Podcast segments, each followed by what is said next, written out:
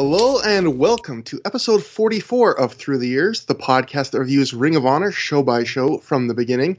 I'm Trevor Dame, and as always, it's Matt Feuerstein, my co-host with the most. Um, Matt, we said we'd come back this for this episode a little bit quicker than last time, and we didn't, but I think we have a reasonable excuse this time. Yeah, now some people might say, well, everyone is stuck at home all you have to do is make podcasts and watch wrestling. But no, some of us are working remotely. We're working hard. We're trying to figure out how to do new things in the new world.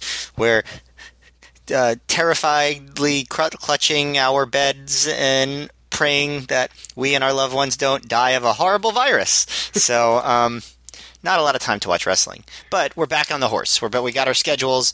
We're gonna do this. We um, we are ready. Um, I am very ready to talk about this show. I actually just finished watching it like five minutes ago, so um, happy to be back. Yeah, and uh, I, I just, I guess it's, it's weird. Uh, we, Matt, we've been doing this. I believe this is going to be, I believe this month, three years ago, was our first episode. So I believe this is our three year anniversary. I don't think we've ever. Uh, done a show in the midst of a global pandemic, Matt. Maybe I forgot. Maybe I forgot one, but um, there was that. There was that one in uh, in uh, in the, the, the, August.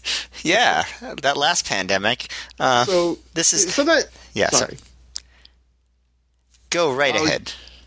Was, I was just going to say. Um, that yeah it, it, feels kind of sometimes weird to do things that feel frivolous but at the same time during a time like this but at the same time it feels like we're all trying to find a new normal during this to like find things trying to find like the as much of the normal parts of our old life as we can put, fit into the current situation. So I just hope that everybody that's listening, I hope that you and yours are uh, doing okay physically and mentally, and uh, financially even at this point because i know that's kind of like the three pronged attack this has had on everybody but yeah. hopefully this uh, can take your mind off it for a short time. But yeah it's like i mean you know in some ways like we have more time for frivolity and at least for me i definitely need it. Like I need to be doing this, and I need to hear other people doing similar things in order to stay, you know, calm, sane, with uh, tethered to reality. So, um, you know, I, I, I, I've had obsessive conversations with friends who are even more paranoid than me about it, that, you know, about all the horrible things going on. So it's nice to just talk about something from a time when people could uh, get together and stand close to each other and watch a thing in the same room and, like, uh, you know, a more an innocent time for uh, for you and me as well.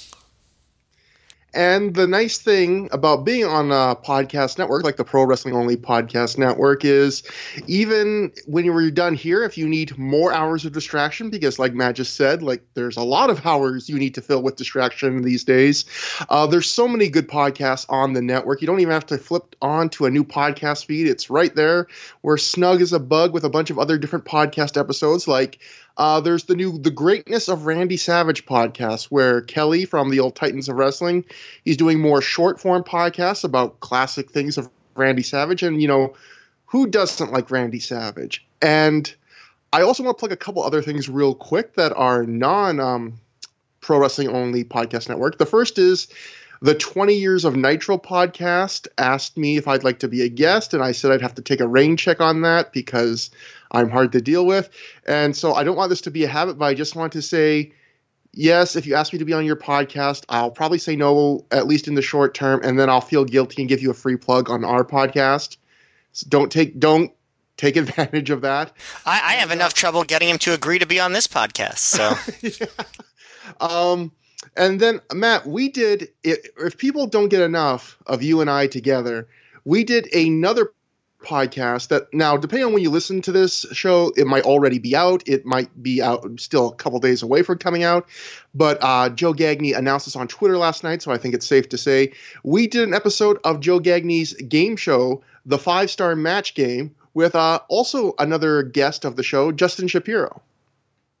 Yes and uh, i love being on that show. It is so much fun and I love listening to it too. So there's so many episodes in the archive you can listen to, even if our episode is not up yet. Highly recommend our good buddy Joe's uh, wonderful wrestling game show. So yeah, plenty of things to listen to that.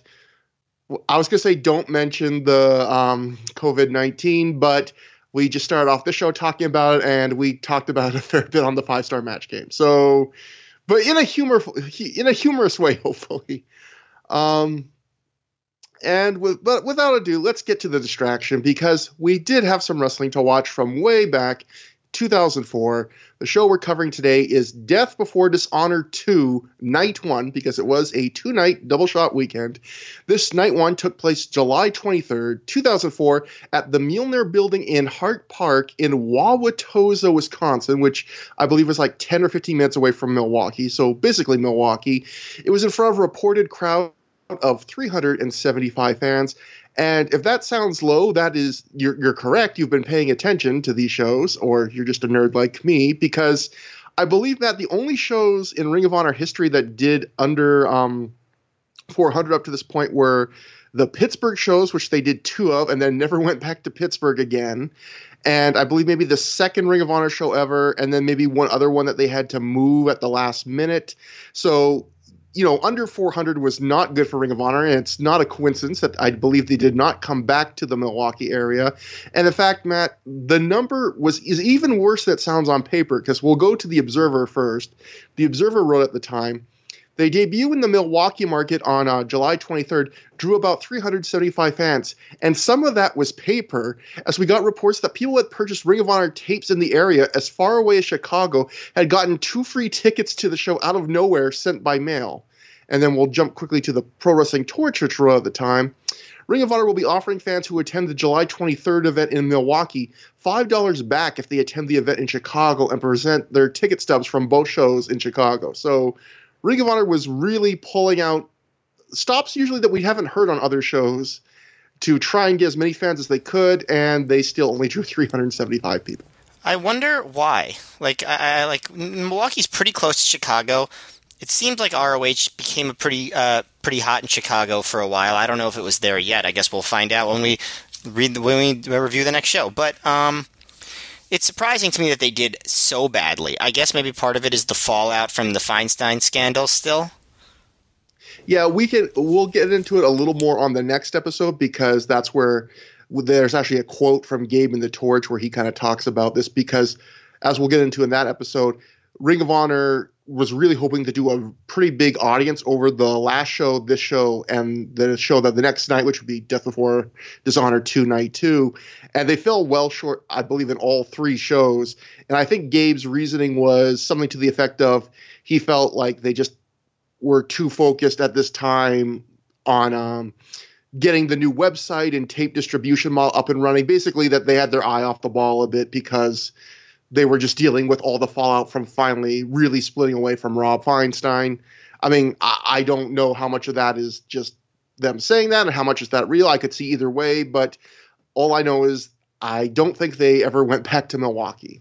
Yeah, it's it's disappointing in the sense of their the previous show, the one the last show that we reviewed, Reborn Completion, was probably one of Gabe's like greatest achievements in terms of like booking, you know, in terms of like big angles, hitting and landing and and everything being in place. So you you know you'd like to see you know good booking and good um, planning and stuff rewarded. Um, and I guess that was a little there's a little bit of a lag time right between when something good happens and when you see the fruits of the labor because eventually it was rewarded right the good product yeah. did lead to an increase in the audience uh, over the next couple of years. I, I, think the lag time is is the perfect way to put it because I believe Gabe, like years and years later, I think he told Dave Meltzer once something to the effect of like his booking philosophy was anytime you push a guy, you have to like wait a year to know if it really takes because you know it takes a long time at least at back in the old days before i pay per views were prevalent and stuff like that for like the tapes and the footage to make its way to enough people that people kind of see what's going on and i have to imagine yeah yeah a period like this where you and I have watched the last few shows and it feels like, oh, Ring of Honor really is in a new era and the booking is probably as good as it's ever been right now. But yet, you know, to fans, they're still probably weeks, depending on where they are, or months away from seeing these shows. And, you know, they're getting shows more from like right at the start of all the strife, probably. So, yeah, there's this weird delay between the pro- product you make and the reaction to it, which I don't really think exists now because everything is so immediate now. Yeah, that's true. I mean, you still have PWG, which does not put online shows on, but they also don't really do like storylines in the same way that a, like a standard wrestling promotion does. So that like, they more run on like buzz and the the names of the guys that are appearing more than any yeah. sort of like what's going on in the product right now. Yeah, just brand reputations. But yeah. back back here, you you know you had to kind of like I remember we talked a few shows back where there was an interview, a shoot interview clip from Samoa Joe where he talked about like one of his frustrations of the Briscoes feud was he felt like people, the crowds weren't reacting, buying into the Briscoes as serious enough. And he was like, well, if they had seen the last few shows where this feud had started, they would be buying into it. But because those shows aren't even on on tape and DVD yet, you know, we're kind of in the middle of an angle without people having even seen the start of it, which just you know it's it's a it's something you to think back on on this era of Ring of Honor. Like it's a problem or not always a problem, but just like a challenge they had. Yeah, no, I, I would agree. Almost like a like a wrestling challenge. I don't know. When I hear that word, I just think, wrestling yeah, wrestling challenge. It was everyone's favorite. but uh, going to the show itself, um, one other thing that was different about this show, and Gabe mentions it on commentary, is he said to make Death Before Dishonor weekend different this year, there's going to be no backstage segments. So everything here is in the ring, and pretty much everything is a match. And it, you don't get it's not a shorter show; it's still pushing right up against three hours, but it's basically nothing but wrestling. And Matt, I don't know about you, but I I kind of missed the backstage segments. Mm, I didn't this time. I, if if this was like this all the time, I would probably miss them. But I thought for one show, I, I thought it was a nice change of pace, personally. I do appreciate them trying to make things different. Different shows feel different, and that'll be true for the next show because that's still part of this weekend. Where for for so two straight shows, there's going to be no backstage segments, but we do get still in ring segments. So we open this show in an uncommon way for this era of Ring of Honor, right in the ring in front of the live crowd. Dave Prazak is in the ring. He's the ring announcer for this night because we're in the Midwest. The lighting, and this is something that's apparent right from the start. And Matt, every show lately, it feels like there's a different production thing. And this one, the lighting is so bright that when you're watching from the hard cam angle, you can't make out the details on people's faces. It is just blown out completely. So you cannot see um, Dave Prazak's facial expressions, but we can hear him. And he brings out Baron von Raschke, local favorite, and he introduces as a legend in this area. Uh, von Raschke gets a good round of applause from the crowd as well as chants for him. Uh, Baron welcomes everyone to Ring of Honor, and he starts going down memory lane, only to be quickly interrupted by Generation Next, who receive some boos for doing that. Um, Alex Shelley snatches the mic away from Raschke, and he calls him the ghost of wrestling past before he introduces everyone in the stable, which he's been doing on all these shows lately. Every new market, you got to introduce them. Uh, Shelley says they've been making their names at other people's expenses lately, including at Ricky Steamboat's expense the previous week. Uh, Shelley calls Rash- Raschke decrepit, and then Baron shouts, Do you know what that means, P Brain? Which gets a P Brain chant from the crowd. Uh, Shelley says they've decided to make their name at Baron's expense tonight. Baron points at each guy and he says, Eeny, meeny, miny, or mo, He's letting them choose. Before they can come to blows, though, the Second City Saints of CM Punk, Colt Cabana, and Ace Steel hit the ring. They attack Generation Next, chase him out of the ring, except for Jack Evans, who gets trapped in the ring and held by Ace Steel. Uh, Punk gets on the mic at this point. He says there's no way those guys were going to come to the Saints' old stomping grounds of Wisconsin and do this. Uh, Baron puts the claw on Jack Evans to a big pop, which is such one of those weird things that happens in wrestling, those meetings of the generations where Baron von Ra- yes, Baron von Raschke at I believe age 63 put the claw on Jack Evans, and then the Baron poses with the Saints and he says to let the new age of Ring of Honor begin. At this point, uh, Baron leaves. Punk gets back on the mic to quickly talk about how the Saints came up in Milwaukee, and he says they're coming in as champions and leaving as champions. Um, Matt, this was kind of something we've talked about before, I think, where Gabe usually did this almost every time they debuted in a new market, where he would do an in ring segment to start the show that would kind of introduce some of the major stars you'd be seeing in a key match later, maybe bring in an old local favorite to say hi, and kind of a formula beginning for a new market. It was fun. Um, the yeah. man did uh, Generation X look short um, compared to Baron von Raschke. And, you know, it also, what it did was it gave the chance to keep the Generation Next Saints feud going, even though, you know, that they didn't have a match with each other on this night. So it served a bunch of purposes. I thought it worked just fine. Um, and I, I, thought Baron von Raschke was very entertaining. Yeah, it was. It, it was funny. Like I, I, I forget I was if it was in the Observer or the Torch, but uh, there was someone saying something like, they were saying it's weird to watch a guy goose stepping and getting a big pop, but like it makes sense if you know Baron von Raschke. And this was also, yeah, you know, like just what a few weeks after JBL got in trouble for doing it in Germany, right? Oh yeah. well, see, he didn't make a career of it. That's that that was his fatal error, Matt. And of course, maybe the location, maybe. Yeah, I'm maybe. thinking. I'm thinking that. Yeah. um, but that brings us to the first match because again, no backstage segment, so we're getting right to the action after that first segment. Uh, four corner survival match. Trent Acid defeated Ace Steel, Delirious, and Matt Sydal, who was escorted to the ring by Daizee Haze He wins in nine minutes twenty one seconds when he pinned Delirious after hitting an inverted brainbuster. Uh, Matt, this was the start of a little mini angle on this double shot where I guess they had promoted on the website and they also mentioned on commentary that Trent Acid is the king of the multi man match, which feels like a complete invention just for this double shot weekend, and that Trent had promised to win both of the matches. Spoiler this weekend, he wins both. Um, multi-man matches and gets kind of an ill-fated match against Samoa Joe as a result. Um, Matt, what did you think about this first of two big multi-man matches for Trent Acid. Yeah, I guess we'd have to go back and look at the record books to see if this has any bearing in history that Trent Acid would be the king of the multi-man matches. But I did notice that he came out like after last week he was he was backseat boys Trent Acid, and now he's back to being all dirty and grimy again with like a random like rag in his back pocket and stuff. Um, and he's like, and he's being a heel, right? He's poking people in the eye, and um, but he's very sloppy. I, I, don't. Did you notice that? Like he was just like really sloppy on oh, this oh, yeah. on this show. He, did, he does an Asai moonsault onto Ace, but he pretty much misses it completely and lands in the crowd. And like there's and just like I feel like the match like kind of followed suit. There's a lot of sloppiness, but Sydal look very, did look very good, and him and Delirious did their like their mat wrestling stuff, and um, even Delirious, like he went for a crossbody. Ace was supposed to catch him, but he just fell over for a two count. I don't know if that was intentional. Um, I don't think it was.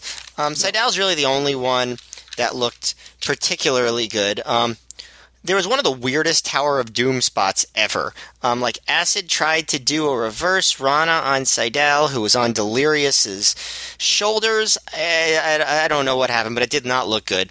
Um, Delirious hit the shadows over hell on Ace, but Sydal broke it up. Then Acid took Sydal out of the ring with a Yakuza kick. Um, Ace hit the spinal shock off the middle rope, but Acid stopped him from pinning. And then Sydal does a big flip dive onto Ace, and all of a sudden, and then Acid hits the inverted brainbuster on Delirious for the pin. Um, it wasn't unentertaining, but honestly, probably the most entertaining part was when Gabe was talking about Delirious's lizard face, and Mil Mascaras said, that Mascaras always wore his mask everywhere, and Gabe said, "Yeah, but he just had the face of a Mexican." And even Nolte was like taken aback by how like over the top that statement was, and I did not expect it coming from Gabe. Um, I remember one time Punk said something like that about the. Uh, about the SAT, and Gabe like was like, "What are you talking about? Why would you say that?" and now, what, what is Gabe trying to be punk? I don't even know. But yeah, that was that's my take on the match. Not not unentertaining, extremely sloppy. I thought this was an average match, and I completely agree. Where I, I felt like it was really sloppy. In fact, I, it was kind of surprising, although maybe knowing how their careers turned out, it shouldn't be. But like the two veterans in this match were the sloppy guys. It was you know Acid and Steel, and the two younger guys who were still breaking in, like Sydal especially, were the guys who looked better, especially when they were working each other. Although they were doing, you know, those kind of fast, overly rehearsed looking scrambly sequences that you get a lot of times from two guys that wrestle each other all over the country. but with with scrambles, it's or these kind of multi-man spot fests, they are the match more than any other where I'll forgive some sloppiness sometimes if they're just going for big, exciting moves. And this was one of those four ways where some four ways in multi-mans they try and just do slow, like pair off wrestling for a few minutes before they get to the crazy spots. And I kind of like a match like this where after the first minute, they're just like, we're going to cut out that middle, that first, the opening part of these matches. We know what you want to see. And the last eight minutes of like a nine minute match, we're just them going crazy. And again, lots of it, like you said, was sloppy. But I, at least, I think the ambition made it entertaining. Um, and yeah, Matt Sydal just one of the most fluid, graceful high flyers. That move, that dive he does over the top that you talked about, he does like a rotation right at the end, but it's always in such a smooth motion. Like it starts and ends exactly when it's supposed to. And it always feels like there's so many guys, they do really cool high flying moves, but it feels like they're either ending it way quick just to be safe, or they're barely pulling it off and they almost break their neck. And even from this age, like Matt Sydal, it always feels like it ends exactly how it was supposed to and like he makes it look easy even though it's not easy at all i am sure um but yeah sloppy to be this very sloppy especially one other spot you didn't mention i don't even know how to describe this but um, Trent Acid throws one of the slowest, worst looking punches or clotheslines I've ever seen to the point where, Matt, I can't tell if he was trying to throw a punch or a clothesline. It was like like a halfway really slow, really ugly looking, and yeah, it's it's one of those things. Sometimes you see guys where you go, why didn't they do better? in a company, and we can see here, you know, Trent Acid is getting a little bit of a mini push, and yeah, he's I, like I, this was far of his from his best performance. He's he's like falling apart. Like the last match was also sloppy, and yeah, it's weird timing for him to get a push because he's clearly like doing worse than he had at any point previously you know, I, I, don't want to speculate on why. I mean, you know, there's a lot of things that have been said about Trent Acid, so I'm not saying anything. But like, yeah. clearly, what we see is his performance, and that, that's that's the only thing we can say for sure. And it's definitely below what it had been in pretty much all of 2003. Yeah, because when you think about stuff like the two homicide matches in 2003, you know, those aren't perfect matches, but night and day difference from this. Um, next up, we will go to a match that we actually is not on the DVD, but just for history's sake, I should note there was one match that did not make the DVD. I'm assuming for time reason and time reasons, and that was the Great Kazushi defeated Sean Daivari in six minutes forty one seconds. I have to assume this was just for time reasons. Uh, the Great Kazushi worked both nights of this double shot. He was Kazushi Miyamoto from All Japan Wrestling. He was kind of uh, between stints there, I believe, at this time and I think his match is on the next DVD. I'm not sure. I think that one makes tape, but yeah, the, I don't think I have to imagine that it's no big loss that we did not see uh, the Great Kazushi versus Sean Daivari. The uh, the second match on the show, uh, or third match, I guess, the second we're seeing, would be the Ring of Honor Pure Title match, which is an immediate rematch from the last show. Doug Williams successfully defends the title, defeating Alex Shelley again via pinfall in 16 minutes 47 seconds with the Chaos Theory suplex. Um, Matt, I would say I would describe this match as a good match that I think would probably be better if I hadn't just watched their previous match on the last show because I felt like in a lot of ways this was very similar to their last match and it was kind of a not you know I would rank this as a good match but it, it's an inferior version in my opinion of the match we had just seen them wrestle. It's kind of the same structure where they're um doing kind of a lot of mat work at the start that doesn't really go anywhere. And then about halfway through, they start more trading just moves and focus less on the submissions. Um, Alex Shelley's working over the neck of Doug Williams, just like them last match, even to the point where he's doing a lot of the cool key spots he did in that match. He's doing here again, like the double stomp from the top rope to the back of a Williams' head, the like the 10 where he just does 10 over and over knee drops to his back of his head. He's he's just lifting spots directly. Um, Williams does the spot again to Shelley where he ties up in knots and he can't get out. And nothing in the match is bad. It's just I kept thinking there's not much in this match I could point to and say it's different or even as good or better than their first match. And the other thing I would say, the one thing that is different is in this match, unlike the first one they had, both guys use all three rope breaks each. But even that, it doesn't really go much of anywhere. Um, after these, all three rope breaks each, Shelley gets uh, Williams in a submission, but uh, Williams quickly gets out of it. And it does play into the end, but in a weird way where at the very end, um, Shelley is down two. He still has one rope break left. And uh, Doug Williams goes to hit his Chaos Theory German suplex, which is his finisher, where he kind of grabs the guy in the waistlock and pushes him into the turnbuckle and then springs back out and does like a rolling German suplex on him. And Shelley grabs the rope and uses his third rope break. So you feel like, okay, this is telling a story. But then all that happens is Williams immediately goes for it again, the Chaos Theory suplex again. This time he kind of just yanks Shelley off the rope so he's not gripping anymore. Shelley then rolls through, you know, he survives, he doesn't get hit with it. And then Williams just hits him with, tries the third time, third time wins. So it was kind of this weird thing where it was like, okay, the, third rope break technically is part of the story of the match, but it didn't really feel like like the rope breaks the loss of rope breaks was what's was what was stopping Shelley from not losing this match. But still, in my opinion, good match. It's just if you've seen the last match they had, you don't need to see this one. Hmm. I um I definitely like this a lot more than you. Um I thought it was of a similar quality to the first match. I didn't think it was exactly the same, but more than anything, I just love these two guys. Like, I, I, just think their work is so good. You know, I love Doug Williams. I love that they were able to get the crowd into this thing where they were like exchanging nerve holds. Like, how often do you see that? Where like someone does a nerve hold and the crowd is into it. Never mind the two guys are like going back and forth with them. Um, so I really love that. Um, there were some things that I thought were interesting. Like early in the match, Shelley got the Border City stretch, um, but the announcers and the crowd barely reacted, and it seemed like Gabe didn't even realize it was the Border City stretch because Gabe, like right after that, was like, he likes to set up for that Border City stretch while Doug was in the Border City stretch. Like, I, I mean, did you notice that? Because I thought that was very yeah. strange. Um, it was especially weird because this, just to mention for a second, this you mentioned the crowd. I thought this crowd for this match, they were like a really cool crowd. Like they were doing like very respectful, but you could tell they were in, into it applause after basically every submission. It was like a very different kind of crowd reaction. Yeah, yeah. And one thing I would notice is like Shelley wasn't really being a heel here, like at all. Like he didn't he didn't have Generation X with him. Like he was really taking the match seriously. I still think that he should have been the champion during this time. I still don't really it's like even if like he lost the like just have him win it here even like I feel like it would have done something for him and I don't really see this as doing much for Doug Williams. Again I guess we we mentioned at the last show like maybe it's just to add some credibility because Doug Williams was very credible.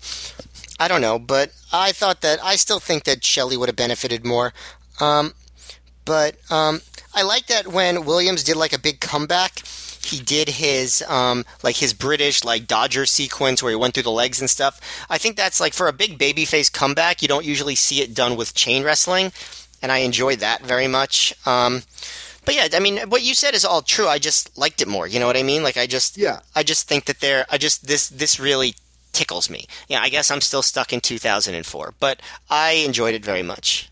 Yeah, I, I think again, it wasn't even if I had just like I like this match, but I feel like if I had watched this a year from the show we had just watched, I probably would have be closer to your enthusiasm. But I just kept, com- you know, and maybe that's my fault. I just kept comparing it to the last match these two had, which I I really liked quite a bit, and I thought this one wasn't quite as good, but.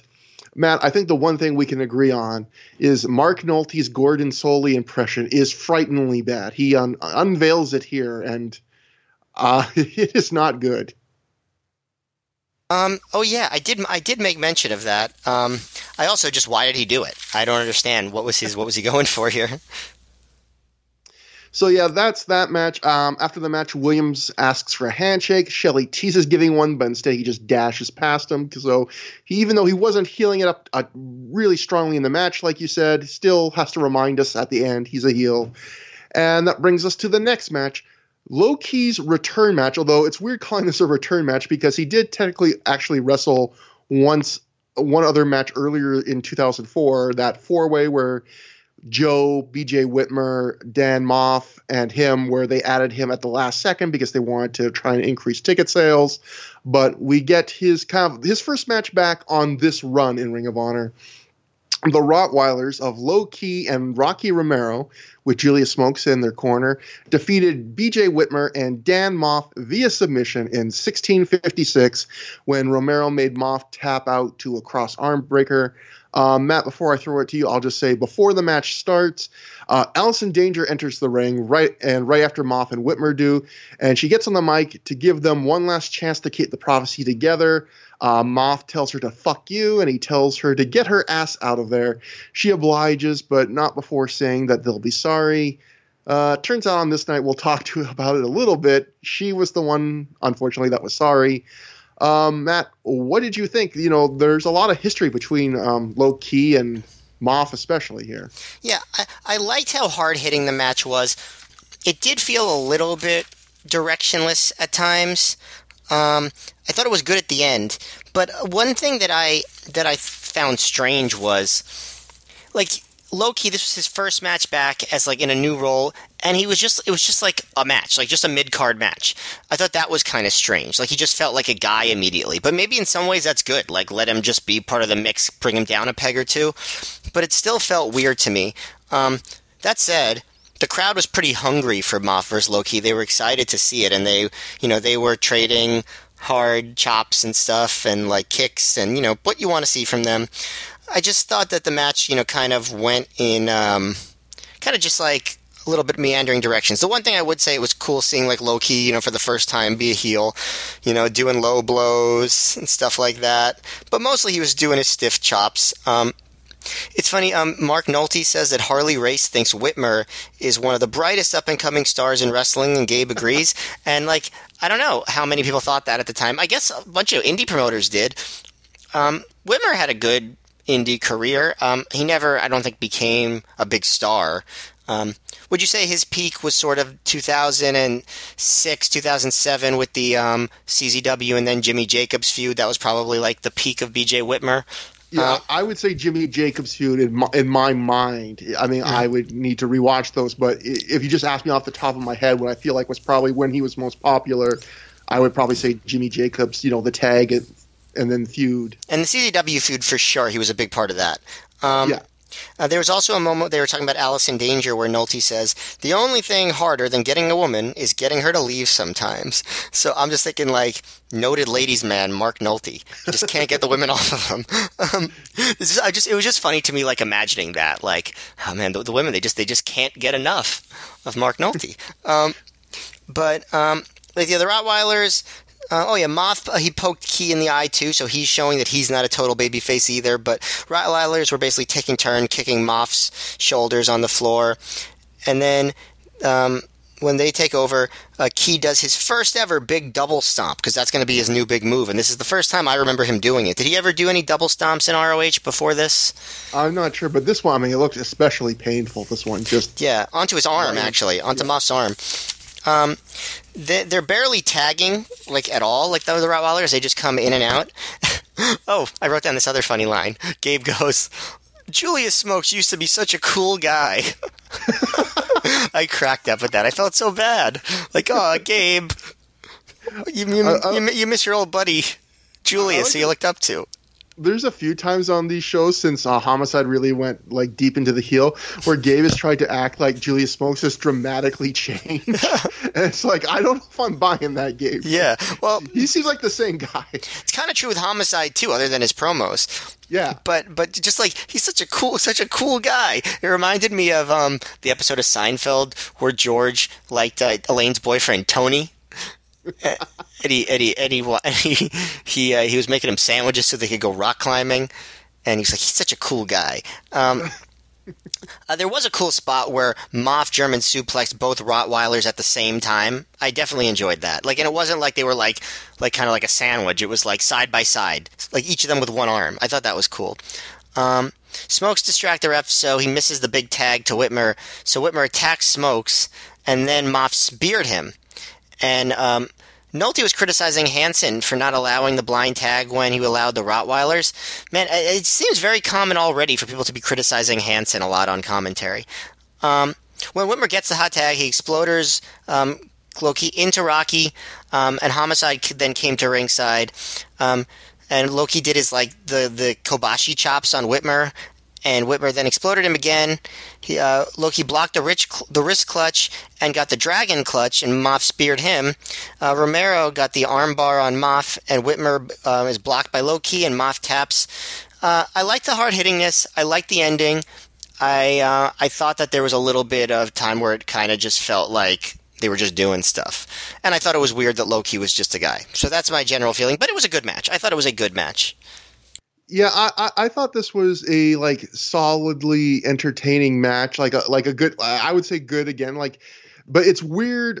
I think kind of going to your point, the way I would put it is, I think this is one of the first times we've seen uh, in Ring of Honor like Low Ki in a match where he's not like shooting for the moon and trying to steal the show. Like no one in this match, I think, is trying to really have like match of the night. They're just trying to be a good middle of the road undercard match. And it's kind of weird not seeing like, you know, especially when Low Ki in the first six months of Ring of Honor, that company was built around the idea of, you know, Gabe would say on commentary, Low Ki with one show stealing match after the other. And yeah, it's weird to see Low Ki just being kind of part of the mid card here. And even like he, he's doing the healing here, and I thought was kind of cool where the crowd they were really excited to see Low Ki when he first came out. You know, he's back in Ring of Honor, and they were just excited to see him. But when he when he cheated, the crowd did boo him, which I thought was cool because a lot of crowds probably wouldn't have. But it is funny. Like there was a weird moment early on where. Um, you know, Ki's doing a little bit of cheating, like you said, but there's a moment early on where uh, he's wrestling Dan Moff, and or Dan Moff gets in the ring, and Low Ki kind of cowers, like he lets Moff completely dominate him, and he kind of cowers and then tags out. He just like falls to his button, like runs over and tags Romero. And again, it's so weird to see like Low Ki kind of change on a dime because obviously that would be the last thing Low Ki would have done as a face in Ring of Honor. He would have never backed down. But yeah, if you if you like hard hitting, this is you know four guys that hit real hard, and there isn't like you said there isn't much of a story. I would say the second half of the match there is a story where uh, Moff hurts his shoulder on the outside, and they work over they work it over.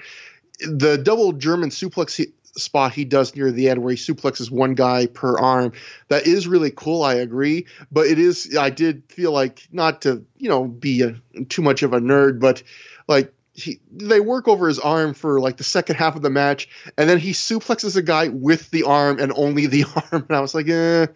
But yeah, th- this felt kind of like a house show match where, you know, usually in Ring of Honor, you used to guys just going to try and steal the show where they, wherever they are up and down the card. But this felt kind of like what it was, which was the first half of a double shot, so the B show, and it's a mid card match, and you know no one here is doing everything they can. Like I could very easily imagine if you told these guys, okay, you're in the main event and we're giving you 25 minutes and we want you to just like steal the show, or I guess you're not stealing the show if you're in the main event, but like I think these four could have had a much better match than they gave here, and I don't think they were trying to have that match here.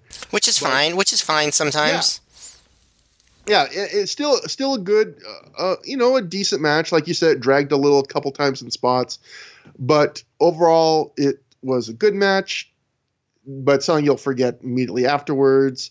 Um, yeah, the, no, the only other thing I guess to say is uh, I felt bad for BJ Whitmer, where you know he's coming to the ring and Moff is getting cheered or Moff is slapping hands, and so I wrote uh, when I was I was watching this I wrote so I guess they're baby faces now, and then right after I wrote that, a few fans in the crowd start chanting "Wash your face" at BJ Whitmer, and he just flips them off, and I felt bad in that because you know for those who don't for some reason, I don't know. I have to assume that everyone that is listening to this podcast knows who BJ Whitmer is, but he has some fairly deep ac- acne scars on his face.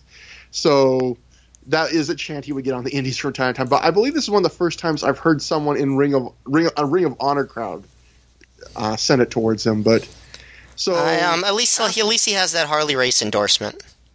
Yeah, that'll get him to sleep at night. Um, after the match, Allison Danger returns to the ring and tells the Rottweilers that they did phenomenal tonight. Uh, Danger says if they keep working like that, maybe one day they can join the prophecy. So they're continuing this idea that Allison Danger is kind of insane now, and she keeps thinking the prophecy is still alive. Uh, Danger starts to call out Moth and Whitmer. She starts to call them losers, but then Moth pie faces Danger right into the Rottweilers, and Homicide gives her the cop killer to a big pop. So that continues. Uh, Ring of Honor, where the I wrote Ring of Honor, where the heel group gets a giant face pop for killing a woman. Um, all of the Rottweilers celebrate with Romero standing on Danger, Homicide calling her a bitch, and Smokes pantomiming jacking off onto her. Uh, the uh, I should note the crowd loves all of this. Um, and then after this, Ki, Romero, and Smokes post on the turnbuckles to cheers like their faces, which seems kind of weird. Well, Homicide goes to the outside. He throws chairs in the ring. And then we cut to intermission where we get to see Danger being attended to by referees. They put a neck brace on her and they carry her out what looks like on a giant thick wooden plank or maybe a door. I, I don't know. Um, yeah, it, it, was a door. It was a door. It it kind of I, that's I'm pretty sure that's what they did for Daniels too. It sort of mirrored the Daniels um, thing from the end of a Battle Lines Are Drawn. Did that? Did you notice the uh, the parallels there and the way they shot oh, it? Yeah, no, I think it was intentional. Yeah, now that I think about it, huh? If it's intentional, that's a neat little detail because yeah, it was in that sense very similar to how they wrote out Daniels. Yeah, and um, and so, and yeah, and it's when I watched the uh, the spot, it was like, man, if it was, I mean, obviously it's bad to do the violence against women angles, no matter what, I think.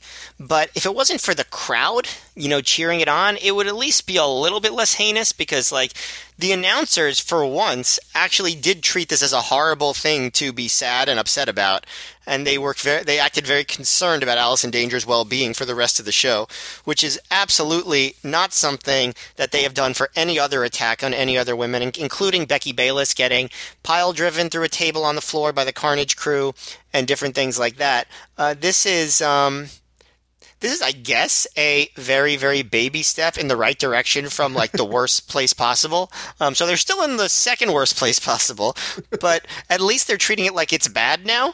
The crowd has not caught up yet.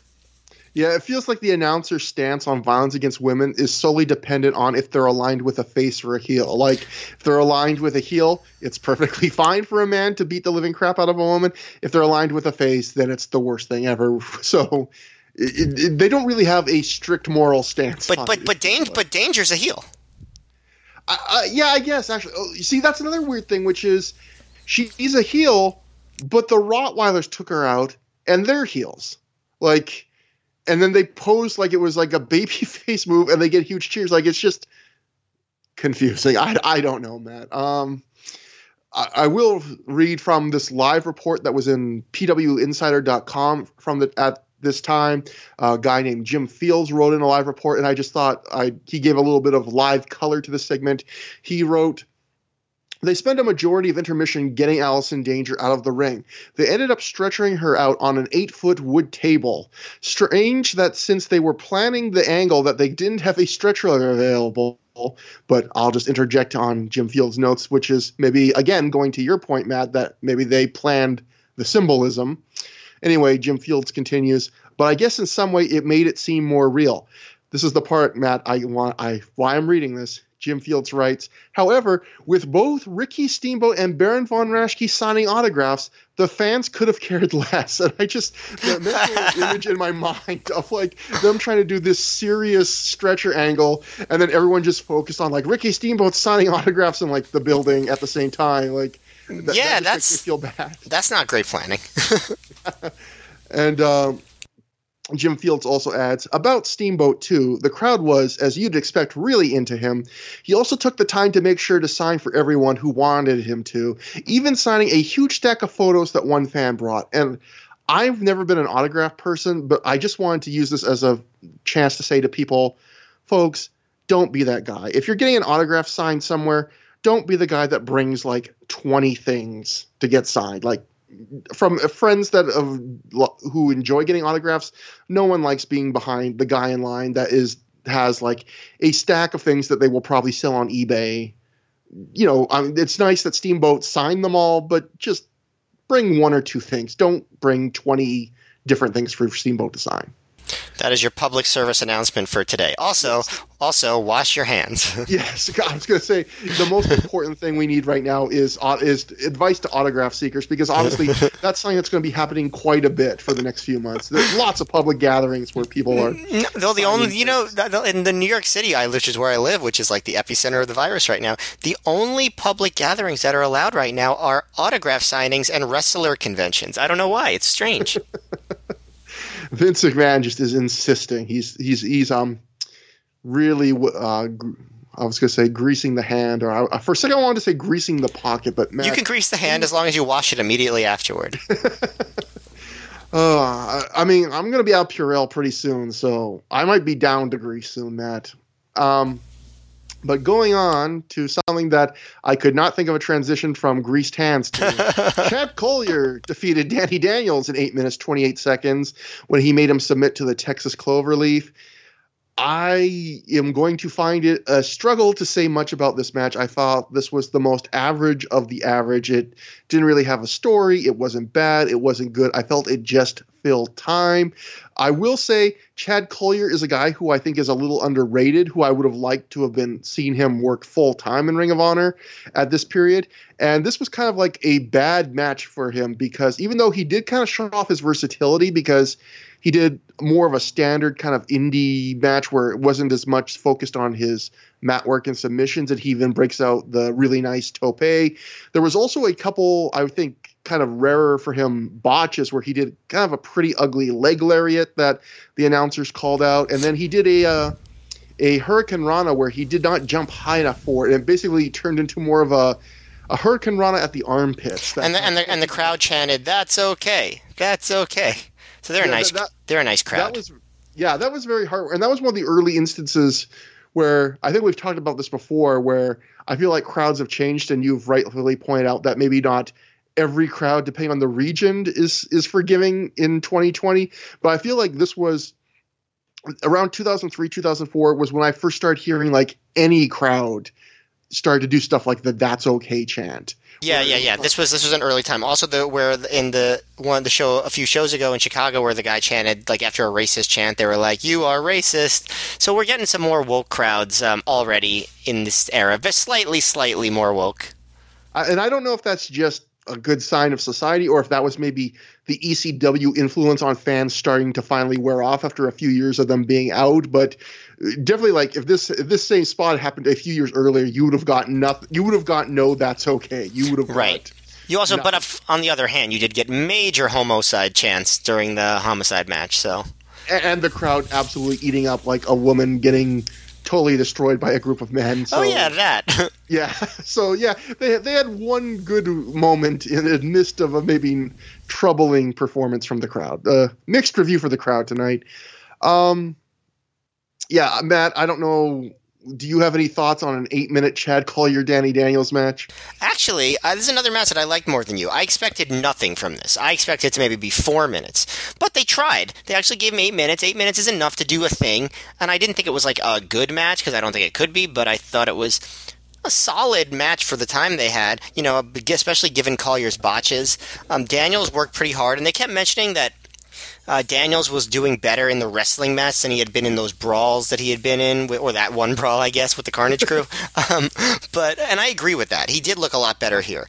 Um, you know, there's not really too much to say. I really enjoy Collyer. Um, I was, it was, you know, it's a shame that he made those botches, but you know, I thought it was, I thought it was decent. I thought, you know, just they were working hard. Um, and they did what they could in that amount of time.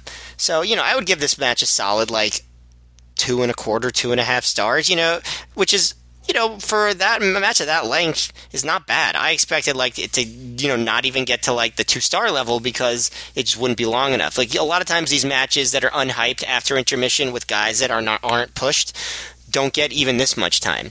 And so I thought it was nice that they gave him this much time and it was okay. Yeah, I, I do agree about the time. Like, because a lot of these matches, it feels like in the year or two before this, this would be the slot on the on the card where they would give a guy like four minutes. Even though it seems like not that much, for some reason I find that like the difference between four minutes and eight minutes is like all the difference in the world. Oh yeah, for wrestling. It's huge. Like I would say, once you get seven minutes, you could have an actual match. Uh, not like a classic or anything, but a match. Whereas you do four minutes, unless you're like like doing like an incredible mega sprint that's just uh, you know action packed, you're not really gonna have like a match that can really be rated much. You know what I mean? Yeah, and, and I I believe we've talked in the past about how you know it, it's hard to really get a good handle on a wrestler if you give if you're trying to scout them and you're giving them four minutes. But with eight here, I think yeah, you do get enough to at least you know learn some things about the guy you just booked for a show. But that brings us to our next match, which is Jimmy Jacobs, John Walters, and Matt Striker with Ricky Steamboat in their corner, defeating Generation Next of Austin Aries, Jack Evans, and Roderick Strong in 16 minutes 47 seconds when Walters made Evans tap to some kind of weird submission I can't describe.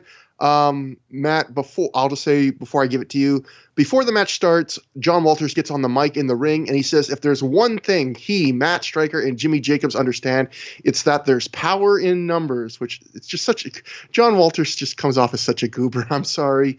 Um, Steve, it's weird. It's weird how often they decide to give him mic time, isn't it? I guess. Yeah. I guess it says a lot about how bad Striker and maybe even Jacobs at the time was on the mic, or maybe Jacobs' character just didn't talk. Maybe that was. Yeah, he would have to just say "Huss," which might have been an improvement on Walters, but.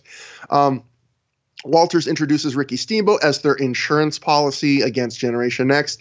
Steamboat gets into a standoff with Generation Next for a while, but he eventually drops down to ringside, but not before Matt the crowd chants arm drag, which I thought was funny.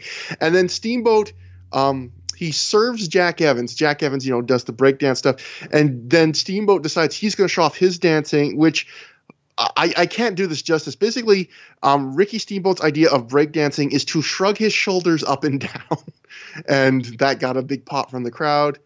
Um, Matt, what did you think though about the match? And if you want, what did you think about um, Ricky Steamboat's shoulder shrugging? Um, the shoulder shrugging, I um, I thought was five stars. Best shoulder shrugging I've ever seen. Um, no, I actually um, I love this match. Um, I'm not saying it was a great match, but I thought Generation Next looked so good here, um, especially when they were working over Jacobs. Um, you know, Evans, you've mentioned before how that guy is just like always on and just like he works the crowd at every moment. Um, and I thought he, this was really true here. Like, and his wrestling looked really good. Like he was doing. stuff. Like, I will say this: at the beginning, he did some arm drags on Jacobs, and Nolte called them beautiful arm drags. They were not beautiful arm drags, and Jacobs did arm drags right after that were much better. But for the rest of it, I thought it was really good. Like, I, I thought that um, you know they were working over Jacobs mostly, and you know, Evans was doing the mat work. Aries did one of like the most brutal inverted atomic drops I've ever seen in my life on Jacobs, um, to the point where N- Nolte called it a spine buster, but it was an atomic drop. Um, but Evans did like a drop saw, landed on his feet, followed up by a corkscrew splash off the mat, and then like worked the crowd the whole time. Uh, Strong did a great top rope elbow onto Jacobs. He did a press slamming Jacobs into the turnbuckle like really hard. They did this triple team double stomp on Jacobs, which where Evan came Evans came off the top onto Jacobs' midsection while Aries and Strong were holding him up. Um, Strong did like this brutal running knee to Jimmy's back, and which sent him crashing into the buckle. I just the, the the period where they were working over Jacobs was just they were just so impressive. Like they were just really coming together, in my opinion. Um, Jacobs finally press slammed Evan off the top onto Aries and Strong and did a double hot tag to Striker and Walters, and then they were doing double team moves. Striker and Walters were including an electric tri- chair lung blower, which got a really big pop. Um, Aries did the 450 on Striker, but Jacobs hit him with a senton to break it up. That's when Shelley interfered, so Steamboat attacked him. Evans missed the 630 on Walters, and Walters did that crazy submission for the tap out. I thought basically, I um, I thought that um, the early part of the match where they were where Generation Next was working over Jacobs was excellent. Like they just looked really good. And then when they finally did the hot tag, it was so fast paced that I thought that was very good. Um, some negatives, I guess, were um, Steamboat, like I, he kept distracting the ref, helping Generation Next, which made him seem a little bit dumb.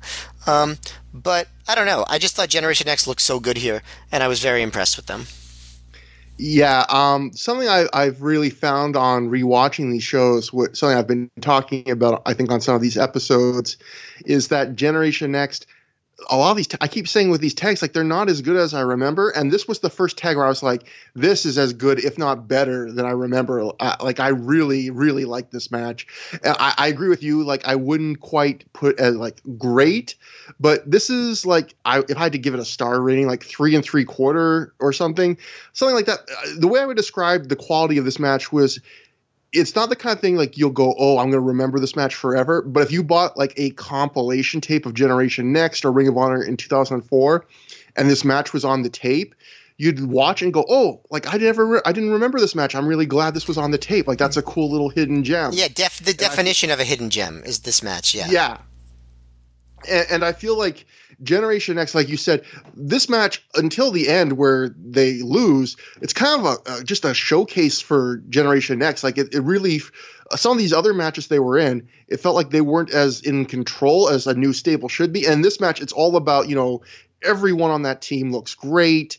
They have those cool triple teams you talked about. I think this is one of the first really, really good Roderick Strong performances where he just looks like a monster, like you said, just almost lawn darting um, Jacobs into the corner and just hitting hard. And like all three guys look really good. They almost had a bit of like a a Kaientai dojo kind of feel of just like this heel group with like really cool triple teams and they're just all really fast paced, exciting guys. So even though they're the heels, you're just like, wow, these guys are just so cool. And um yeah, just a really, really fun kind of showcase. Uh, my flaw in this match would be I feel like going to the end, like you said, where Generation Next dominates, and then at the end, there's finally the hot tag, and uh, Walters and Striker have kind of a surprisingly entertaining um, kind of hot tag sequence, but the match ends very shortly after that. I could have actually stood to see if if they could have kept it going at that pace and that entertainment level for a couple more minutes. I could have st- stood to see this match go even longer. And then at the very end, it felt like there was almost too much going on for the cameras to keep track of because you have like Alex Shelley, who was at ringside, getting into it with Steamboat and Steamboat taking him out. And at the same time, the finish of the match is happening where uh, Jack Evans is going for the 630 and the camera i don't know if something went wrong or the camera angle was just bad but like I think John Walters rolled out of the way, but the camera angle is in so tight and the cut is so quick to it, you don't see really John Walters roll out of the way, and it just looks like Jack Evans crashes and burns on a 630, and Walters immediately puts him in the submission, which is like a a weird ending. But I think he did roll out of the way. I just couldn't really tell well. And again, there's just so much going on in that last 30 seconds or a minute. I, I feel like it, it just got a little too chaotic um, there was also one botch in this match where um, it looked like it could have been really scary. Where Austin Aries takes a Matt Striker arm drag. Speaking of arm drags, and he doesn't. Ro- I don't know if he rotates enough or one of the guys slipped or something. But Aries almost lands right on his head. Like he doesn't rotate enough on an arm drag, which looked scary. Um, one other thing is, uh, Matt. I don't know what you think about Mark Nolte's commentary, but this show he kind of graded on me. Hmm. I felt like um, when we on the first show Mark Nolte went on, I felt like you know what he's not great, but he's not terrible either. And I felt like you know he's he's you know better than some of the commentators we've heard in early Ring of Honor. But I feel like he hasn't progressed. Like if anything, he's regressed a little. I find him like he's a little bit worse now than he was when he started.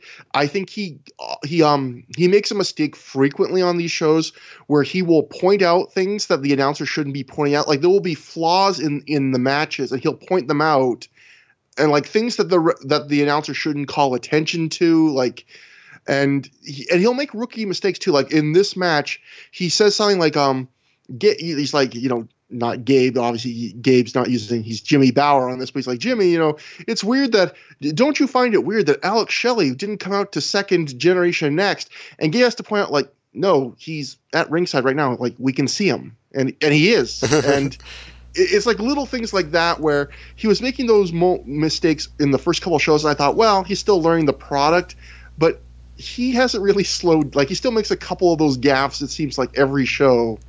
Again, he's not terrible, but I just feel like he's not getting better. I think he adds certain things. Like I think when he like talking about strategy, like I think he can sometimes do a good job with that. Like I don't know if you agree. Like like especially for like a big main event match where he like will talk about like the different strengths and weaknesses and the different possible strategies. Like I thought he added stuff to those Joe Punk matches where he's talking about like the rope a dope and things like that, and then mentioning oh maybe they're doing the same strategy here with um, you know the Briscoes and the main event. Like I like that stuff.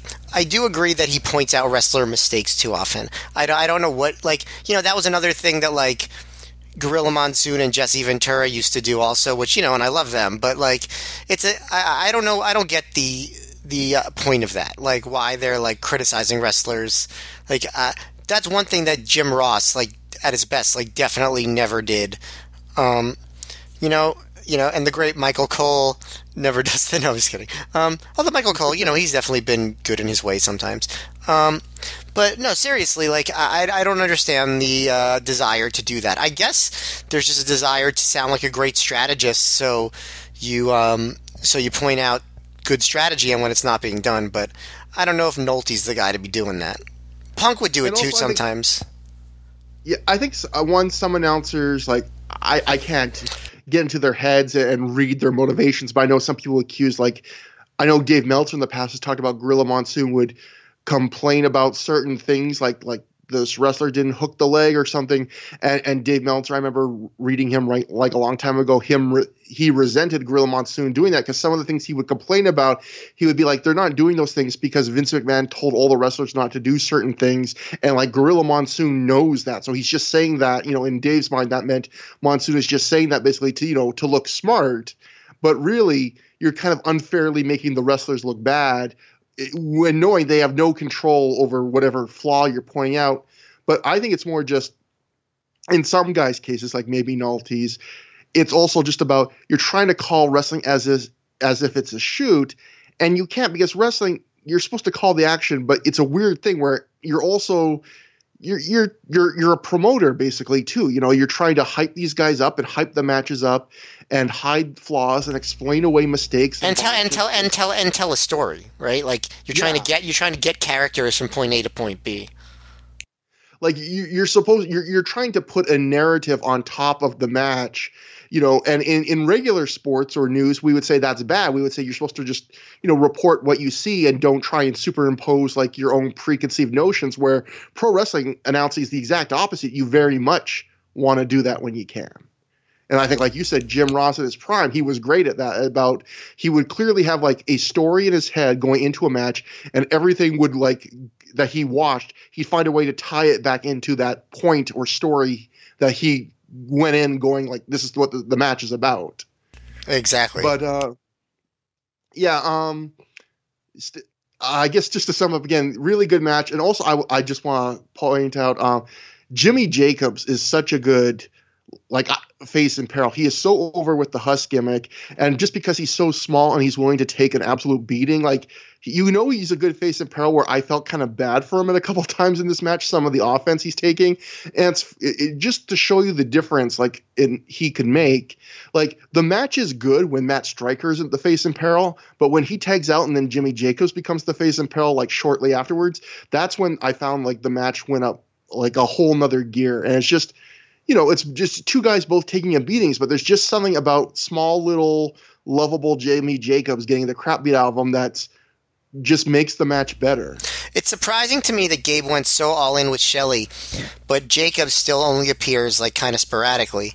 Um, you know, that will change obviously in the not too distant future, but Gabe took a little while to get Jacobs like as a full time member of the roster you get the feeling with the commentary that he didn't love the Huss gimmick. Like all the times he would joke with Nolte, like the real, what do you, what do you think, Bruiser Brody? He kept bringing that up over and over again. So many shows, like it's, I, I kind of, you know, maybe I'm reading too much into this, but I kind of get the feeling that it's one of those things where Gabe recognized it was over, but he probably was not a huge fan of that gimmick himself. Makes sense. I, I mean, mean it, once he started pushing it, Jacobs for real, he got he kind of got rid of the Huss gimmick too. Yeah, and I mean it is a one note comedy gimmick, but it was always I've pretty much on every one of these shows. It's really over.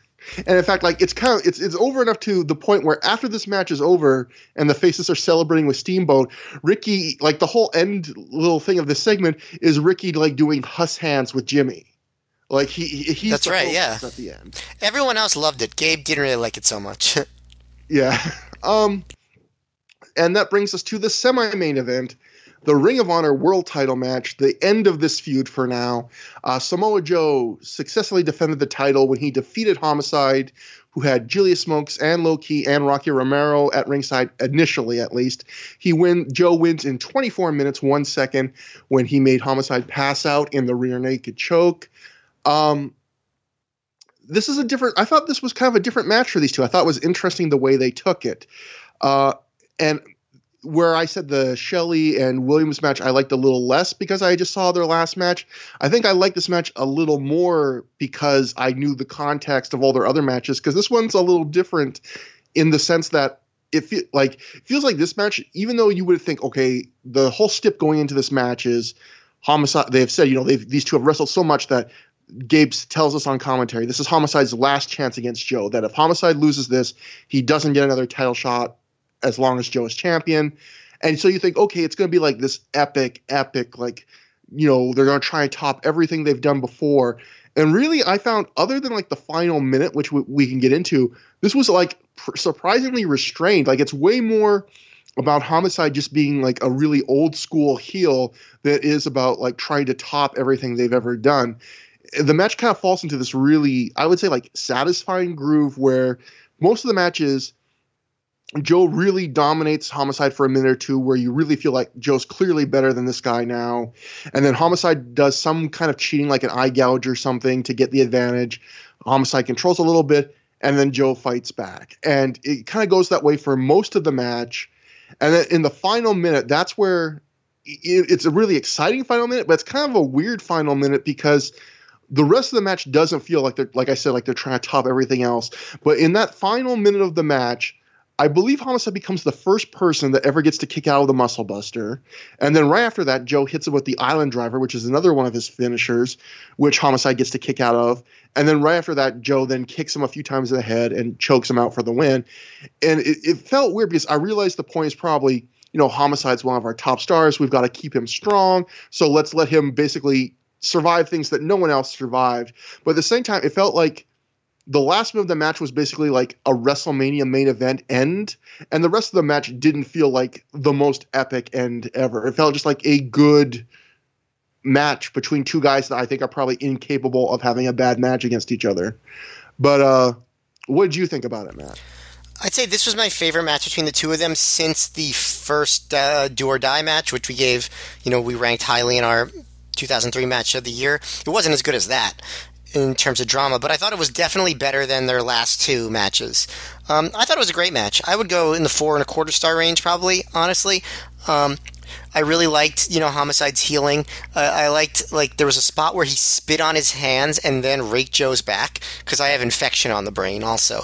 Um, oh God, that must have been a nightmare. yeah, um, one of the early um, spots that was cool. Like you know they very quickly got rid of the. Uh, the uh, Rottweilers to make it like a mono e mono thing, right? Low Ki, Rocky, and Julius Smokes all like tripped and just Joe at one point. So uh, the referee just immediately got rid of all of them. So they had this like one on one match. Um, yeah, and then you know there's a lot of homicide doing eye pokes and stuff. So so Joe would be like selling his eye. Um, at some points, Nolte was good here, like mentioning that homicide's best bet is to keep Joe in the ring. But then at other points, he went too far with it. He said that if you had to choose between Joe and homicide, which one would be more comfortable in a street fight? He said it would be Joe. And he's like, you know, I just think, you know, if you look at them both of their matches, you know, Joe just does more of those kinds of matches. And I'm just like, okay, we have watched every ROH match um, so far on the main shows. How many of Homicide's matches were brawls? A lot. like, like a lot, a lot. One of like the first segments in Ring of Honor history it, uh, for uh, that introduced homicide was him standing in a New York street talking about how he's from the street and like you know like he is literally like his gimmick early on it was like I'm a street fighter yeah and Mark's you can tell Gabe's trying to fight against it but being polite like Yeah. eh. Yeah, exactly. He's like, he's like, I don't know, Mark. That's kind of a toss-up. Um, he literally says that. Um, meanwhile, uh, in, in in his first year in ROH, Homicide stabbed two people in the head. Um, uh, H.C. Loc and Steve Corino. Um, he's had barbed wire matches. He's had crazy ladder brawls. He beat Samoa Joe once by choking him out with a noose. Like it's just, um, yeah. Um, he, he one of one of his favorite tools is a fork. Like it just goes back to like it's one of those things that it's still kind of I don't think Mark, you know, I wouldn't know for sure. I don't think he really did all his research. Like I don't think he Yeah. watched those shows, you know. But like the guy's name is Homicide. you don't have to th- you don't have to do much research to figure out what his gimmick is. he's trying to be like, yeah, when you put it that way, it's insane. Like, yeah, I think Homicide's the one that's more of the pure wrestler here, you know. Uh, it's like Homicide Yeah. his name.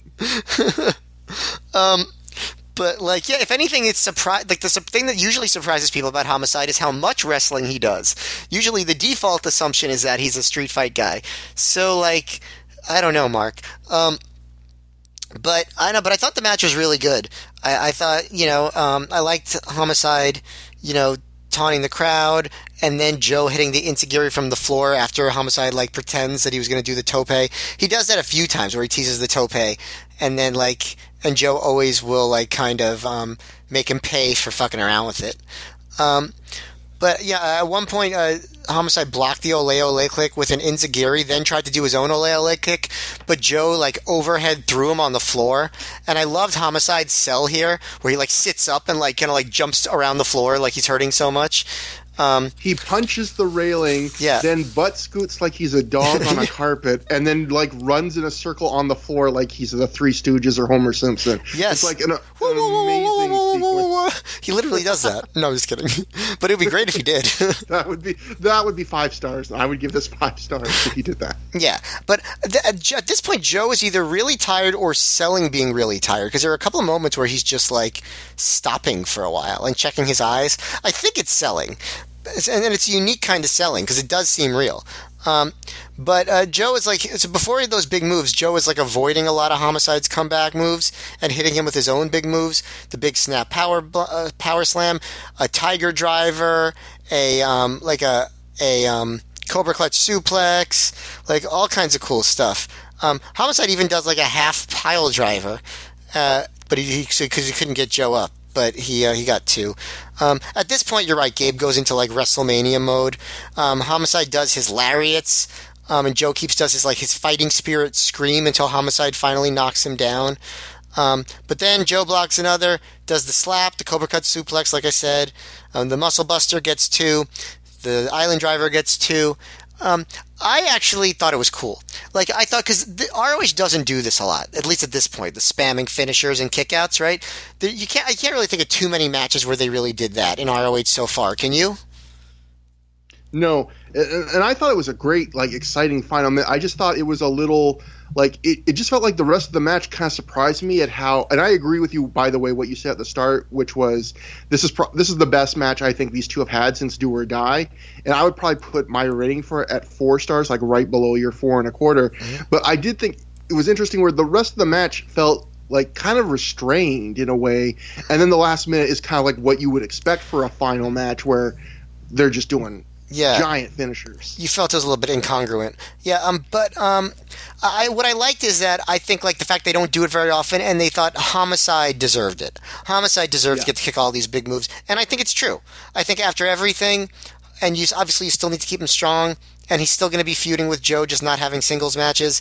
I think that it's good. Like I, I, I thought, like I probably would have booked it the same way. Honestly, maybe not exactly the same, but having Homicide kick out of the big moves, I think that's like a, a fitting end to this feud. And Joe finally just has to go psycho on him and choke him out, and he does, and then he won't release the uh, the hold, and that's where we get our our ending sequence. Yeah, I, I just have a couple more notes I want to get to uh, from the match. Uh, there was a couple other really cool moments. I thought uh, Homicide did this great flying knee to the back of Joe's head that looked good. I also thought, like you mentioned, Joe did the Tiger Driver. I thought those were like the kind of cool moments that these two always kind of break out, where um, they always change up little things. Like Joe does the power bomb, and normally when the guy kicks out, he turns into the STF. But here, Homicide kicked out like and pushed himself away too far from Joe. And I don't know if that was intentional or not, but then Joe immediately does the Tiger Driver, which I don't know. He rarely breaks that out, at least here in Ring of Honor at this time. And it's just stuff like that that was really cool. And again, I think these two are incapable of having a bad match against each other. Nothing other than to do or die what I think is really like a classic match, but they're all either very good or, or great on their own. Um, Matt, before we get to the end segment, though, I just wanted to say, ask you if you noticed this. Um, one more. I don't want to pick on the guy, but I like this Mark Nolte bit of commentary. Mark Nolte talking about this feud. He said, and I quote, "Nothing breeds hatred more than former respect." Matt and thought about this for like five minutes and tried to make. I, I, I kind of think, is that true? Is there any way that could be true? I really don't think that nothing that nothing breeds hatred more than former respect. No, you know, like the thing is, Hitler used to really respect the Jews. That's why he hated them so much. He yeah. respected them so much at first. Yeah. Um, no, I uh, no, that's ridiculous. But it is it is a very like a wrestling thing to say. You know what I mean? You know, they were bitter friends, but now they're stiffer enemies. Um, I will say this about the match. One thing I want to say: I even fell for the muscle buster as the near fall. I thought that was the finish. Then I thought the island driver was the finish. So even like 15 and a half years later, I bought into these near falls. So I think those are good near falls and like like you like I, I had this weird feeling where I was watching those near falls like just like you I forgot them where I was like when I was watching, even though I felt what I was thinking before, like you said, that's a bit incongruous. That's a great way of putting the words on what I was saying way more eloquently than me. But uh, when I was watching, at the same time, I was watching those moves, I was also kind of happy because I was like, good for Homicide that they're giving him this much because I did feel like he deserves he deserves to be more than just another scalp for Joe. So uh, I did really. I, like you, I was glad that they gave him all of that to try and differentiate. Like, yes, he loses just like all the rest, but he he took more than anyone else. Right, exactly. Exactly. So and also I mentioned earlier uh, that he uh, homicide was escorted to the ring by the Rottweilers. I should note that they all get sent to the back very early on. So for the most part, this is a straight up wrestling match. Um, after the match, Joe won't release the choke, like Matt said, and the ref has to call staff from the back to try and get them to pull pry Joel off. He won't release. Uh, the Rottweilers then run back in. They stomp Joe. They get him to release by stomping on him. Smokes in particular just goes insane and he chokes Joe himself, which I thought was funny. Uh, Low Ki puts a choke of his own on Joe.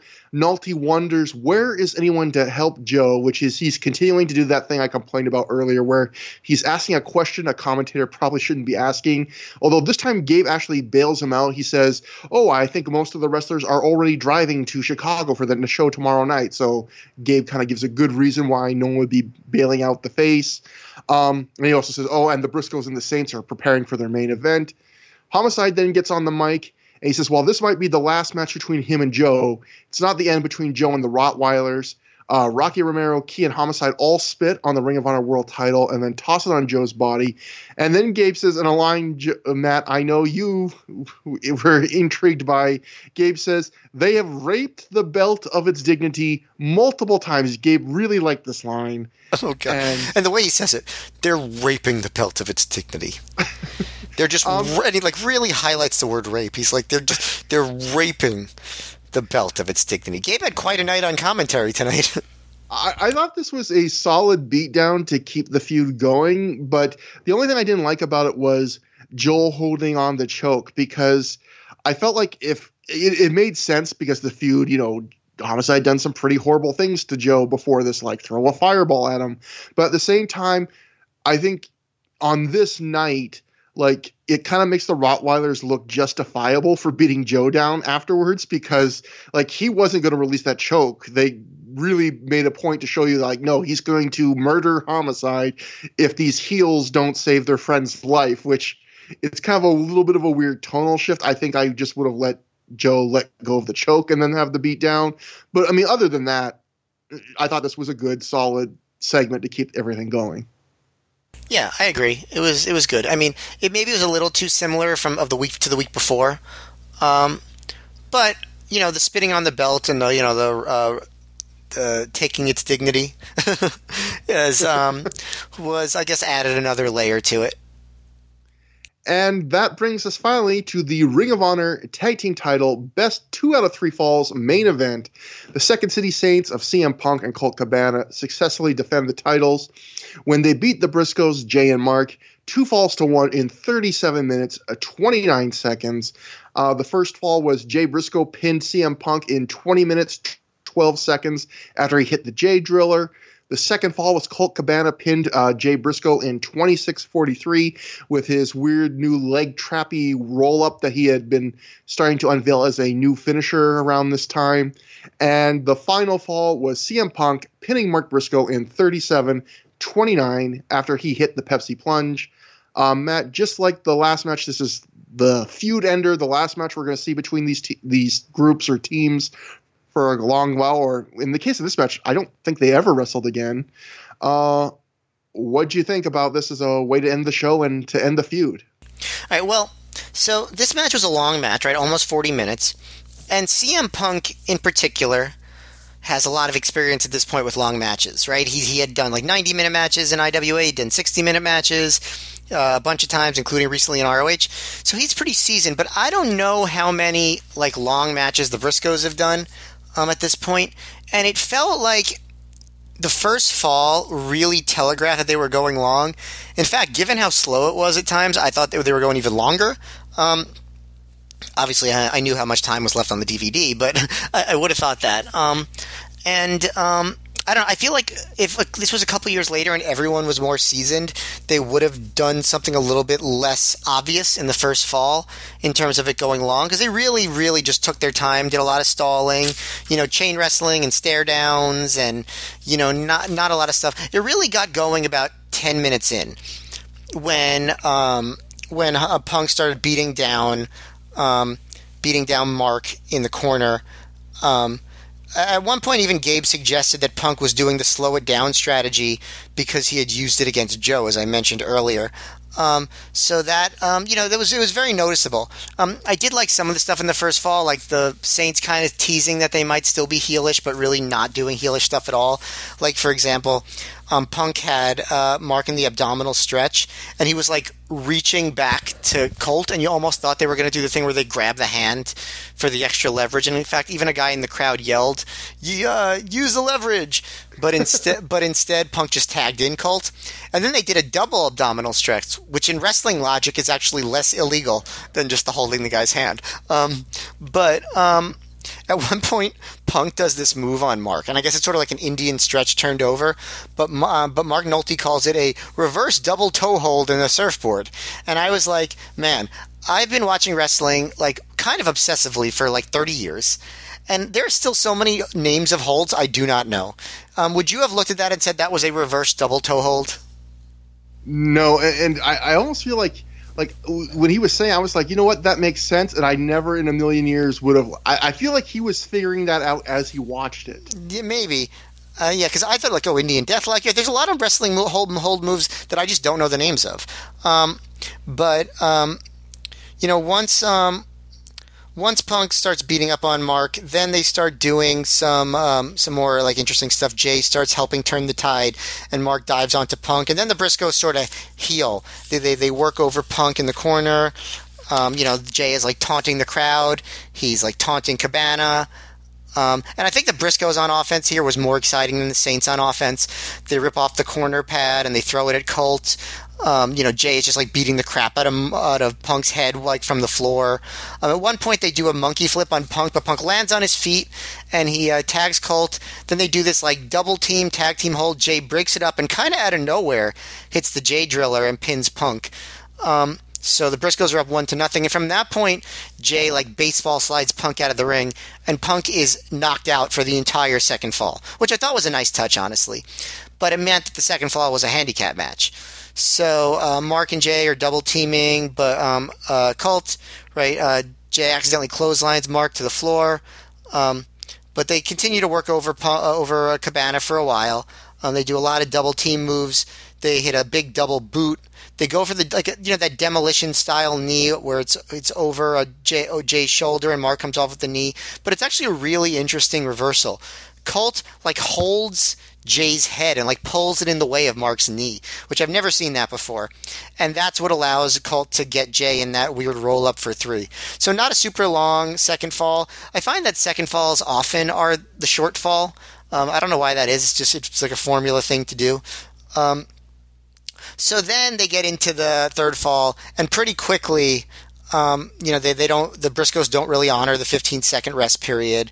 Um, they uh, they do the springboard doomsday device, and that's when Punk, as you might have predicted, finally pops in to save Colt. And then it's back to a tag team match. Um, it's funny, right after all that big spot, Jay decides to put Colt in a chin lock, which I was surprised by, but it worked. The crowd got really into it and, and egg Colt on. Uh, Colt almost got the hot tag, but Mark knocked Punk off the uh, apron. So Colt hit a crossbody on both Briscoes and, and, and Mark and then tagged in Punk. And that's when it gets kind of fast paced, right? The, Punk does a DDT Russian leg sweep combo. Cabana does a frog splash, and Punk gets two on that. Nolte ping pongs between Punk and Cabana's forearms. Mark backdrops Punk over the top onto Cabana and Jay, and then Mark goes to the top. And Gabe goes, Mark is crazy. There's no telling what he'll do. So he does the shooting star press he does every time he's in that situation. um, um, so then Cabana hits an Asai moonsault onto everyone. And then they do a very classic ROH tag team spot where Mark ducks the Shining Wizard and uh, Punk. Then Cabana lariats Mark. Then Jay Yakuza kicks Cabana. Then Punk boots Jay. And so, so it gives a moment for everyone to be kind of down, so everyone can cheer and chant ROH. ROH does that a lot in their tag team matches, but it definitely worked here. It was built up to for a long time. Um, Mark stopped Punk from uh, Pepsi plunging Jay and did a hand a springboard ace crusher. Then Cabana dropped Jay over his knee. It, there was like a double cover there and a kick out. Kind of exposing right there that the referee waited till both guys were covering to pin, given that Mark had done his move way before. But um, Mark hit a cutthroat driver on Colt, a cutthroat driver on Colt. Punk broke that up. Then Punk escaped the cutthroat, hit the Pepsi plunge on Mark, got the cover. Um, I thought the third fall was very like fast paced, exciting. The first fl- the first fall I felt like telegraphed things too much, but it got exciting when the Briscoes took over. But I thought all in all it told a good story. It might have been kind of formulaic, but I thought it was a good like a really good match. I don't think it was maybe quite as good as their first match in Chicago at Reborn Stage Two, but I thought it was very good. Um, I don't know what to give it star rating. Maybe like in borderline four stars. I don't know. I enjoyed it a lot though. Yeah, I would give this like, like three and three quarters. So I, am right, probably exactly feeling about how you did. Um, I thought this was match was kind of the opposite of the last match, where both of these matches are like the end of feuds. But I felt Homicide and Joe they did something that was kind of different. I felt this was kind of just a longer version of everything they've done before. But I don't think that's a I don't see that as a bad thing. It, it just kind of felt like these guys that were getting really comfortable with each other and it was just a longer version because like you said you laid out all the major beats. This is a very story oriented match and it feels like a lot of these punk cabana tags from this era are kind of old school where they follow a very traditional story and structure where everything makes sense and it's all in parts. And so in this match yeah you get the first fall which is normal until Punk gets taken out, and then the whole second fall is about Colt having to f- beat the odds one on two and, and get an upset pin, and then the third fall, you know, Punk saves the day in the nick of time, and then Colt eventually makes the hot tag to him, and then finally we get that standard kind of Ring of Honor final few minute run where everyone's ignoring tags and we get some bigger moves. But like Punk and Cabana tags are never really about like thrill a minute super bit. Even though you do get plenty of action, I don't think the match ever really gets too slow,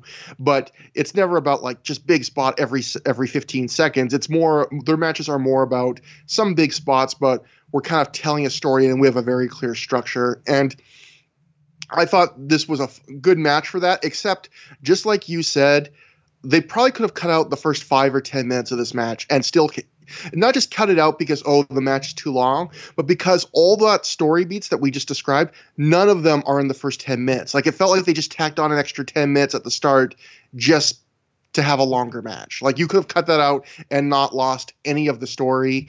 And the first 10 minutes weren't bad but it's just like you said you could tell they were wrestling in a way where you can tell they're just doing this because they have a lot of time and they need to fill it. And it's almost like this is like an extra mini match before the match they actually have planned.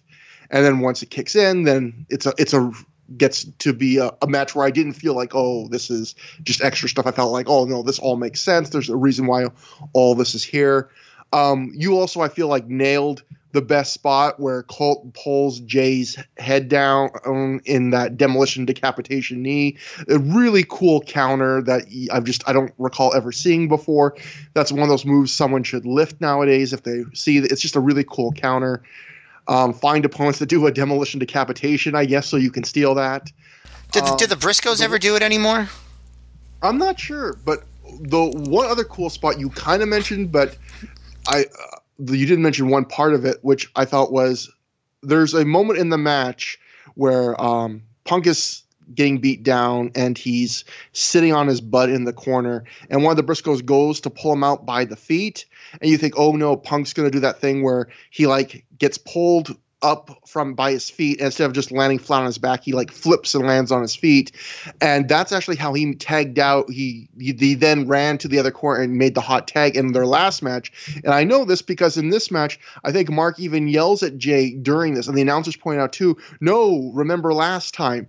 And that and so they act, actually do not then do that move and then instead do the move you described which is where one briscoe monkey flips the other into punk and then punk like or he monkey flips one of the Punk, and then Punk lands on his feet out of that and immediately makes the hot tag. So I felt like that was a really nice little, not just a callback. Like they literally pointed it out verbally. They were like, "Hey, everybody, look at this. We're we've learned something." And I actually I, I, like when they reward you in that way for yes. watching older matches, and so yeah, this is again not a cla- probably ten minutes too long.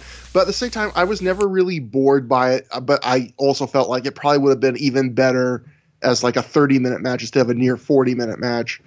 But yeah, a, a, fun way to end the feud. And like you said, the Briscoes heeled a bit, although they never really, especially compared to the homicide performance, they never heeled that bad. It just felt more like they had an edge to them and were heeling a bit.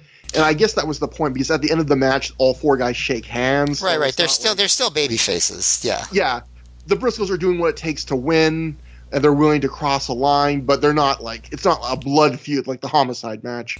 Right. But yeah, and and again, it's kind of weird, but that ends the show because again, no backstage segment. So the end is just them shaking hands and then a minute or two of uh, Punk and Cabana celebrating.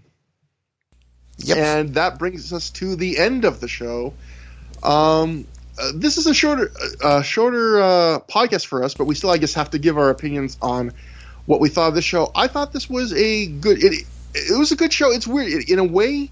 It kind of feels like a Ring of Honor B show. Like it's not quite the same effort, maybe as some shows, but yet there was a lot of big matches on the show. Like Ari, I mean, um, uh, Shelley and Williams is is a good singles match to get, and then you know technically you had two feuds ending on this night, even though it didn't feel like necessarily like a huge show in that sense.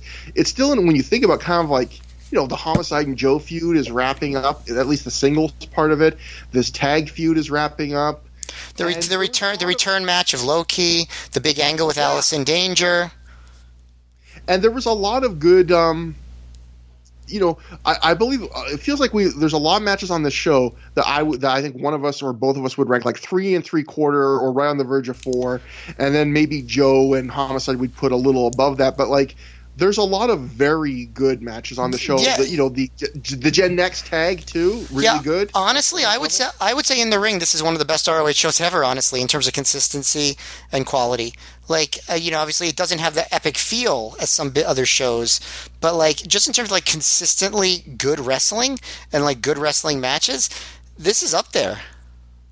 Yeah, it, it- it's funny because it's not a show. It, it's almost like, although I would put this in ring wise as better than this show, but like it's almost like the WrestleMania 14 of Ring of Honor shows where there's nothing that's going to be like a match of the year candidate.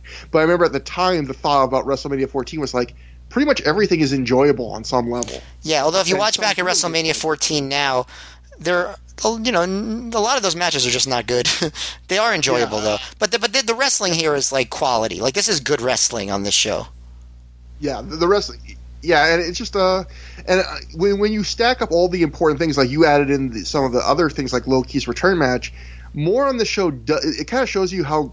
I, again, I think this is a really one of the best periods of Gabe booking. Where even on a show where you can say at the end, "Oh, not it, it wasn't a, it was a B show, quote unquote." When you actually think of everything that happened, you know, there was quite a bunch of you know quite a bit of stuff happening on the show. Yeah, I think this was a really good show. I think this is a uh, if, if anybody were to watch this DVD back now, I think it holds up pretty well, except for some of like you know the tropes. Um, but it's no, this was good stuff, you know, quality. Like yeah, like again, not like the most important show in ROH history by a long shot, or even the most important show of the weekend, but it's um, it's a good show, like a, a very good wrestling show. And so next time we'll be covering Death Before Dishonor 2, a night 2. The very next night they went to Chicago. And that's got another really good looking lineup. We've got Colt Cabana challenging Samoa Joe for the world title. We've got Low Ki versus Mark Briscoe. We've got Jay Briscoe versus Homicide in a rematch from a recent show. We have uh, the big street fight in the main event, which I remember getting good reviews. And I remember enjoying it. We'll see how it holds up. But Ace Steel and Punk versus Moth and Whitmer just a you know another show where they're really you can really tell that the depth if just looking at the lineup is really improved they're really in a golden era for the roster depth because there's just so many good wrestlers and interesting matches up and down the card on paper Yeah, I'm looking forward to that one. I remember that being one of my favorites, also. And Night so two. for for plugs we've got uh on Twitter at Trevor Dame uh, uh, is mine. Um, at Mayor MGF is Matt's. Uh, we've got through the years at gmail.com. That's T H R O H for through. Uh, we have a thread on the plug section of the Pro Wrestling Only message board. And yeah, that's uh, mostly, I, that's all the plugs, I guess. Matt, is there? It's weird this show just because when you take out all the backstage segments, the the podcast runs quicker. So it's I keep looking at the time and going, huh, we're already done. But Well, maybe what's, I was say maybe that'll incentivize us to get the next one in soon. yeah, and what what's a short show for us is still probably like a long podcast for uh, rational people. Yeah, people that true. don't do wrestling podcasts. An hour and a half, But- I'd say, is still a pretty long podcast. Exactly. And again, if, if you want more of Matt and I, we're on uh, the five star match game, which should be coming any day now, or might already be out by the time you listen to this. So if when you add them together, it's a normal length episode. That's right. Um, so until next time, have a good time, have a great time, wash your dang hands.